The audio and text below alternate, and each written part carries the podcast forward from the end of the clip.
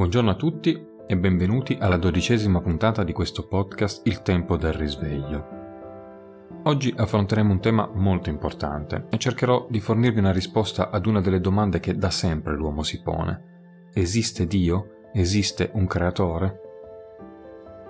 Grazie alle conoscenze che ci sono state consegnate dai nostri fratelli extraterrestri ed anche se le nostre capacità di comprensione a livello scientifico e spirituale di queste questioni sono ancora ad un livello molto basico, oggi possiamo rispondere con certezza a questa domanda, senza doverla più relegare ai credo religiosi o alle spiegazioni dottrinali. I nostri fratelli extraterrestri hanno un'esistenza che nella maggior parte dei casi supera di miliardi di anni la nostra ed hanno approfondito e studiato l'origine della vita nel cosmo in tutte le sue componenti, sia fisiche che spirituali. In questo podcast userò sempre il termine Dio con cui noi siamo familiari, ma per favore non immaginatevi la classica immagine umanizzata di un vecchietto con la barba che ci giudica dall'alto. Quello che noi oggi chiamiamo sul nostro pianeta con il nome di Dio viene chiamato dalle civiltà spaziali in vari modi, in base alla loro storia. Alcuni lo chiamano lo spirito, o il creatore, o il primo creatore, o la fonte. Altri lo chiamano utilizzando termini, diciamo, più scientifici come intelligenza onnicreante o forza onnicreante o la singolarità.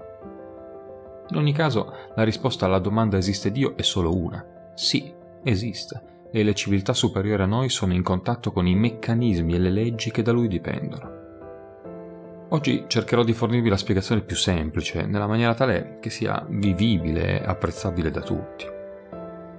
Innanzitutto la Bibbia recita, in principio era il Verbo, il Verbo era presso Dio e il Verbo era Dio. Egli era in principio presso Dio, tutto è stato fatto per mezzo di Lui e senza di Lui niente è stato fatto di tutto ciò che esiste.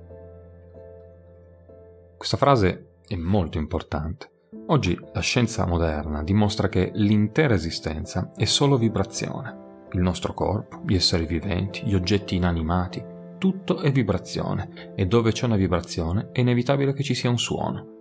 E da qualche parte, molto tempo fa, qualcuno ha detto che prima c'era una parola e la parola era Dio. Una parola è un suono. In questo momento ascoltate le mie parole, gli state attribuendo un certo significato perché conoscete la lingua italiana.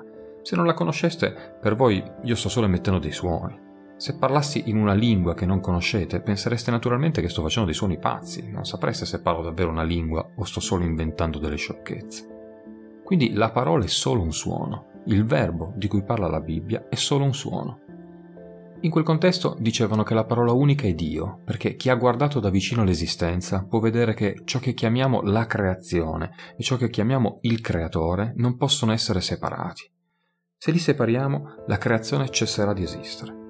Questo processo di creazione non può andare avanti nemmeno per un momento se non è costantemente sostenuto dalla fonte della creazione, perché la creazione non è una cosa fatta, è un processo in corso. È per questo che hanno detto in principio era il verbo. Ciò significa che quando la creazione iniziò a manifestarsi dal non manifesto, la prima cosa che accadde fu il suono. Anche gli scienziati concordano sul fatto che sia stato un Big Bang. Un bang significa un suono. Nel British Museum di Londra sono esposte due tavolette di pietra chiamate Naakal, che sono state rinvenute in India e in Messico. Sopra queste tavolette vi è una scritta che recita in questo modo.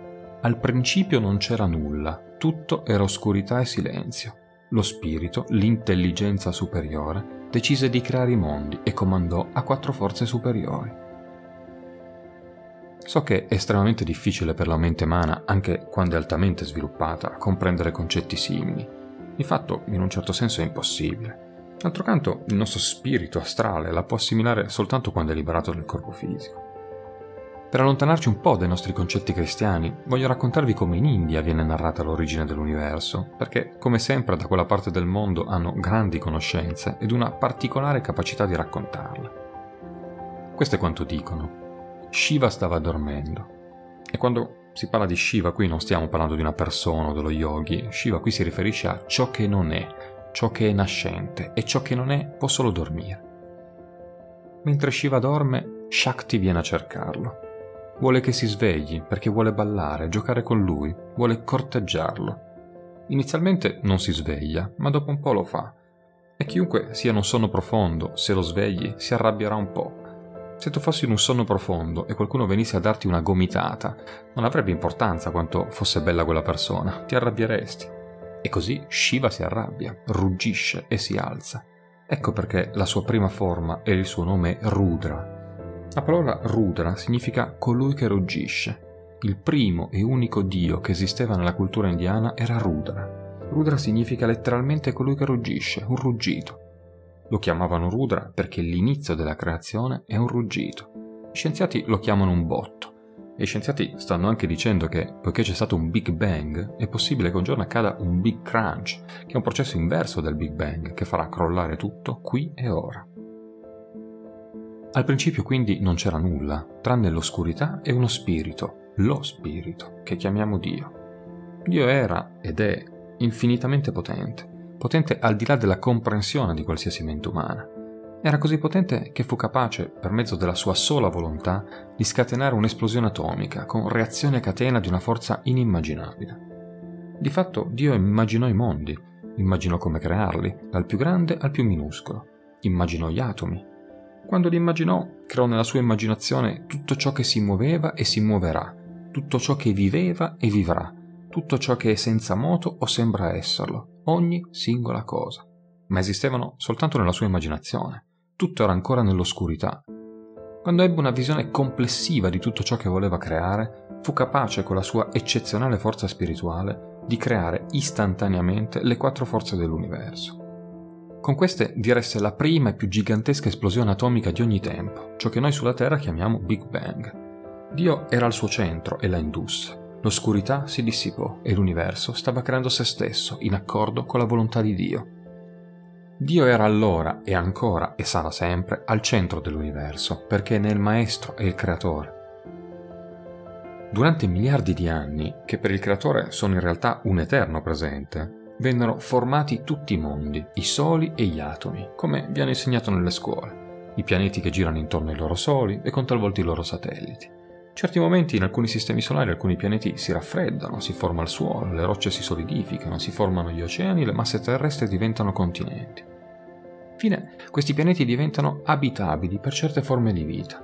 Tutto questo accade al principio, nell'immaginazione di Dio. Potremmo chiamare questa forza come forza atomica. A questo punto, tramite la sua seconda forza, esso concepì le primarie creature viventi e molte delle piante primarie, dalle quali più tardi derivarono le sottospecie. Questa seconda forza la chiameremo forza cosmica, dato che queste creature furono create da semplici raggi cosmici. Al principio di tutto Dio immaginò di sperimentare sentimenti tramite una creatura speciale. Aveva immaginato il concetto di uomo per mezzo della terza forza, che chiameremo forza astromica. Così furono creati gli esseri umani. Per poter avere queste esperienze, voleva rappresentare una piccolissima parte del suo spirito in un'entità fisica, e per far questo chiamò la quarta forza, che riguarda solo la spiritualità. La quarta forza aveva un ruolo molto importante da svolgere. Doveva concretizzare tutto ciò che aveva immaginato Dio. E così inserì una piccola parte di Dio nel corpo umano. Questo include ciò che noi chiamiamo corpo astrale, che è un nono del sostanziale essere umano e consiste a sua volta in un nono di un sé superiore, che è talvolta chiamato superio. Ma quest'ultimo argomento relativo al sé superiore è complesso e lungo e non lo tratterò nella puntata odierna. Nel suo sapere Dio, per mezzo della quarta forza, generò nove categorie di pianeti. Talvolta avvengono incidenti nel cosmo, tali per cui un pianeta scompare da un sistema solare oppure vi entra, ma in seguito il sistema solare farà una reversione e baserà nuovamente la propria struttura sul numero 9. Questo è quello che successe per esempio al nostro sistema solare, quando il pianeta che conosciamo come Mallona, che risiedeva tra Marte e Giove, esplose, creando quella che oggi noi conosciamo come la fascia di asteroidi. Per riequilibrare il sistema solare venne creato il pianeta Mercurio. Delle nove categorie di pianeti, la Terra è nel punto più basso della scala, cioè è un pianeta di prima categoria.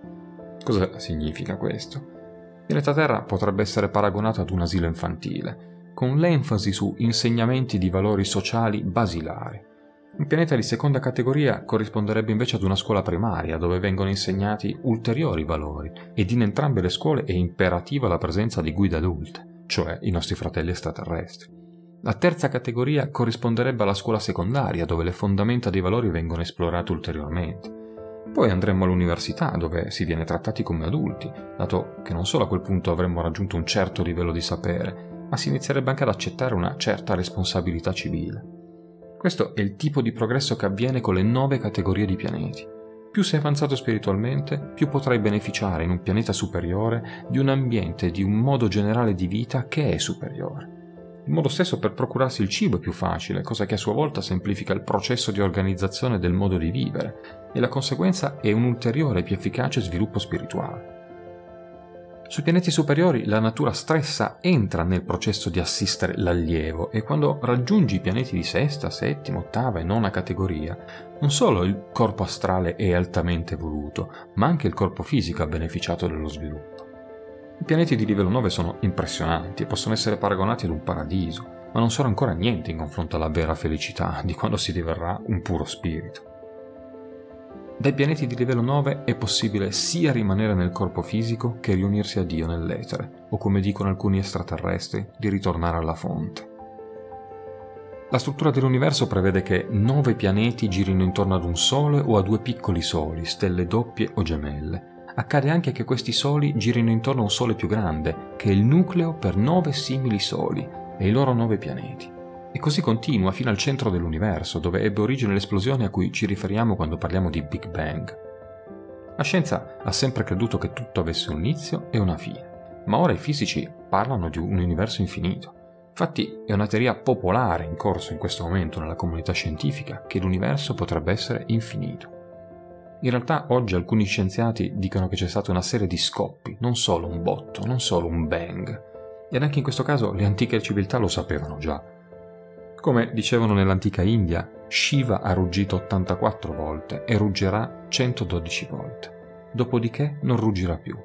Ciò significa che il nulla sarà un universo, non sarà esistenza fisica. Questo è quello che stiamo vivendo, cioè l'84esimo ciclo, cioè l'84esimo Big Bang, e continuerà ad accadere fino a raggiungere il 112esimo. Le 112 creazioni saranno di natura fisica, le ultime due saranno creazioni perpetue, cioè dopo la 112esima la creazione avverrà in una condizione semifisica, non in una condizione fisica come la nostra, e quella sarà la numero 113. Dopodiché, la numero 114 sarà una creazione completamente non fisica, una non cosa, che in questo momento non è manifesta, un nulla che si manifesterà nel modo più sottile possibile.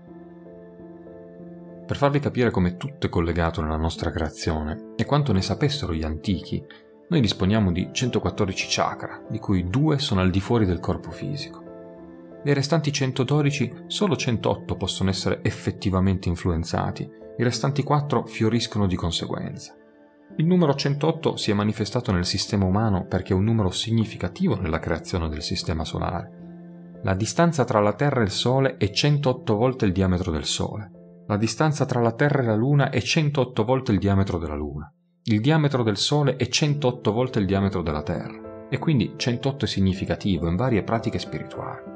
Questi 112 chakra si dispongono in sette dimensioni, con 16 aspetti in ciascuna dimensione. Invece di entrare nel 112, che è un numero troppo alto per molte persone, in genere se ne parlava solo di sette, a causa di queste sette categorie o sette dimensioni, che sono generalmente indicate come i sette chakra, che sono, a loro volta, la base delle sette scuole di yoga. Sulla base di questo, poiché viviamo ed esistiamo nell'84esima creazione ed abbiamo 84 chakra di una certa natura, lo yoga ha sviluppato 84 asana o posizioni di base e ci sono 112 diversi tipi di meditazione. Delle 84 creazioni, 83 sono avvenute e questa, l'84esima, sta ancora accadendo. Ora, poiché la creazione è in corso, anche la sua dissoluzione è in corso processo di scioglimento è iniziato e alcune creazioni hanno iniziato a dissolversi.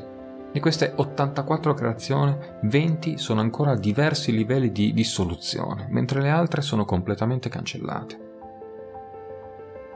Molte delle più vecchie creazioni sono riuscite a dissolversi completamente ed esistono solo in termini di un'impronta esperienziale nella prossima, ma non hanno uno stato di vita. Ma le 20 precedenti hanno ancora diversi livelli di stato di vita. Alcune sono diventate molto sottili, Alcune sono un po' più forti, alcune sono quasi reali come questa, ma sono in via di dissoluzione, che significa che per loro non sta avvenendo un processo attivo di creazione. Proprio come noi portiamo la nostra esperienza di vita in tutto quello che facciamo, anche il processo di creazione ha portato l'esperienza di ogni creazione passata in quella successiva, sebbene possano essere completamente diverse. È come quando da bambino impari ad andare in bicicletta oppure a nuotare e poi non lo fai più per anni. Se dopo vent'anni provi a farlo nuovamente, il tuo corpo e la tua mente si ricorderanno e lo farai naturalmente, perché anche se pensi di averlo completamente dimenticato, in realtà è ancora lì da qualche parte nel tuo sistema e si apre. Potresti anche aver fatto una di queste attività per poco tempo, ma da qualche parte il residuo di quell'esperienza è ancora radicato in te e trova espressione da qualche altra parte in uno spazio completamente non correlato. Questo è il modo in cui cresci continuamente. Questo è ciò che chiamiamo karma. Quello di cui stiamo parlando è il karma individuale, ma c'è anche un karma universale. C'è un karma della creazione stessa, perché la creazione stessa è un karma.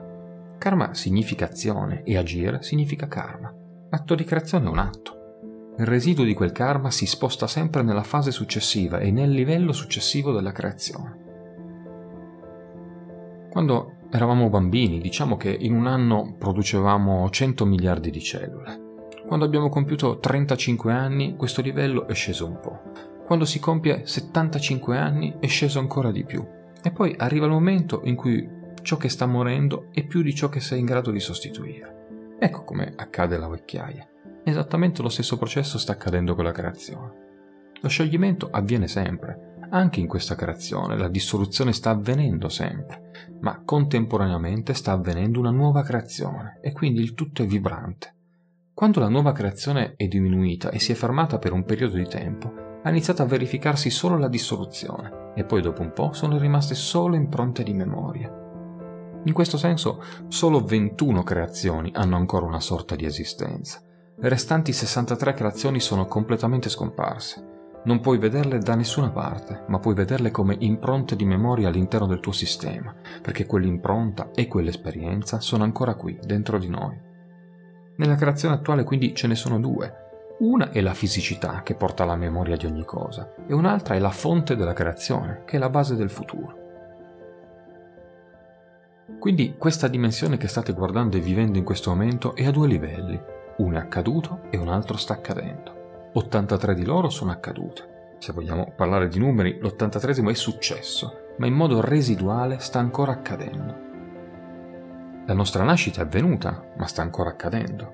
Anche la nostra morte è accaduta, ma sta ancora accadendo. La nostra morte è una conclusione scontata, è già avvenuta. Nel momento in cui siamo nati è avvenuto il primo passo verso la nostra morte, ma essa sta ancora accadendo. Stiamo aspettando che diventi completo o vogliamo che venga ritardata, ma sta già accadendo ed è già successo. So che può apparire complicato perché la nostra concezione del tempo è lineare, ma è solo in questa terza dimensione che è così. Per la creazione esiste un solo momento dove passato, presente e futuro accadono contemporaneamente.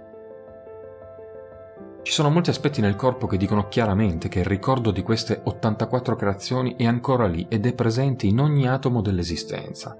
Questa memoria ci dà un senso di appartenenza, ha dato integrità e stabilità al nostro corpo e alla struttura di chi siamo in questo momento. Questo corpo non potrebbe essere creato senza questa memoria, che contiene tutte le informazioni del processo evolutivo. Allo stesso tempo questa memoria ci lega, non ci lascia andare. La memoria non è nostra nemica, è solo che non sappiamo come trattenerla. Ci siamo dentro, questo è il problema. Questa memoria è come un'ancora. Tu getti un'ancora e stai cercando di muovere la tua barca, ma al massimo puoi solo girare in tondo. Quando invece diciamo sto camminando su un sentiero spirituale, ad un certo livello l'affermazione che stiamo facendo è che non vogliamo più che il nostro passato si ripeta come futuro, vogliamo che la nostra vita vada avanti. Non vogliamo più far parte del ciclo, vogliamo usare la memoria ma non vogliamo essere usati dalla memoria. Quando diciamo è il suo karma, quello che stiamo dicendo è che non andrà da nessuna parte, perché sebbene stia girando in tondo, pensa sempre che sia un nuovo viaggio. Ma un nuovo viaggio solo perché ha la memoria molto corta, perché tutti su questo pianeta sono in uno stato di sonno, non ricordano cosa c'è prima del grembo materno, quindi ogni volta che lo attraversano sembra nuovo. È come andare su un tapis roulant, sembra di andare da qualche parte, ma in realtà non si va da nessuna parte. Questo è il karma. C'è un'altra dimensione dentro di noi per la quale la nascita non è avvenuta né accadrà la morte. Solo se tocchiamo questa dimensione abbiamo qualcosa chiamato futuro altrimenti abbiamo solo karma. Karma significa che stiamo ripetendo il nostro passato come futuro. Potremmo cambiare il corpo, potremmo cambiare lo stile di come facciamo le cose, ma è sempre la stessa base, niente di diverso. Dio, con la sua immensa forza, creò tutto ciò che esiste materialmente, i pianeti, i soli, le piante, gli animali, con un solo obiettivo in mente, e cioè soddisfare le sue necessità spirituali. Il creatore infatti cercava esperienze spirituali tramite un mondo materiale. E qualcosa dentro di noi inconsciamente ci ricorda sempre che noi percepiamo solo una parte del tutto. E se l'universo, dalla nostra piccola prospettiva, è già di per sé inconcepibile nella sua infinità di galassie e sistemi, nella miriade di pianeti, pensiamo invece a ciò che non percepiamo, come gli ultrasuoni, gli infrasuoni, l'ultravioletto, l'infrarosso, al 90% di materia oscura che è restante, e per non parlare dell'energia oscura. Quindi potremmo anche scrutare l'intero universo così come appare ai nostri sensi, ma la parte più misteriosa dell'universo stesso è ad un palmo dal nostro naso. È il verbo che è principio, è l'invisibile e impercepibile e l'indescrivibile. È l'etereo che ci accompagna e che intuiamo ogni tanto nel dormiveglia, in meditazione, nel sonno, nell'incoscienza. Bene amici, io anche per oggi ho concluso.